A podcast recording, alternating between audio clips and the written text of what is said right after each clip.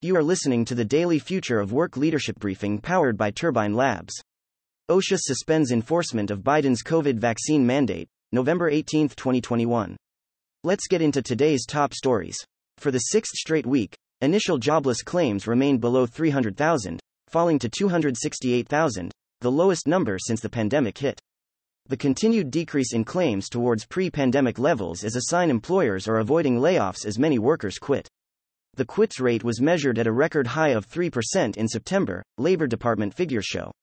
Florida Republicans approved a bill Wednesday that aims to hinder vaccine mandates in businesses and rejected claims that businesses refusing mandates sacrifice public health.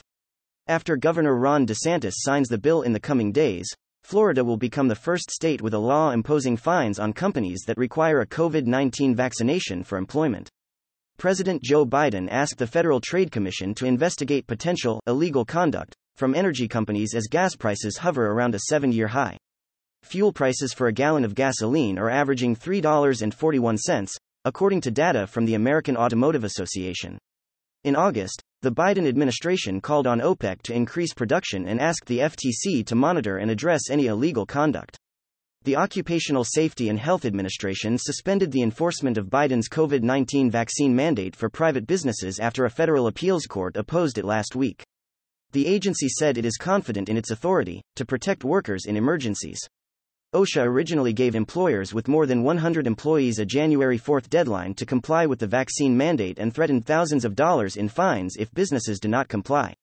CEO turnover spiked in the first half of 2021 as many companies restructured with hopes to navigate the aftermath of the pandemic, according to a study from recruiting firm Heidrick and Struggles. Survey findings show that stressed CEOs are not immune to the worker exhaustion and lifestyle change that has been dubbed the Great Resignation. Following resignations, the report found that women are most likely to be promoted to executive roles. Content facts Turbine Labs has tracked 22,258 media articles and blogs and 21,391 social media posts over the last 24 hours. The next Turbine Labs leadership briefing will be delivered on Friday, November 19th at 9:30 a.m. Eastern Time. Questions or feedback? Don't hesitate to reach out to us directly. Hi, I'm Avalon, and I curated today's new work leadership briefing powered by Turbine Labs. At Turbine Labs, our AI software reads and identifies significant media at 54,000 times the speed of a human reader, so you can take advantage of the most relevant and impactful information without media fatigue or misinformation. If you enjoyed this daily briefing, I invite you to like, subscribe, and share on social media.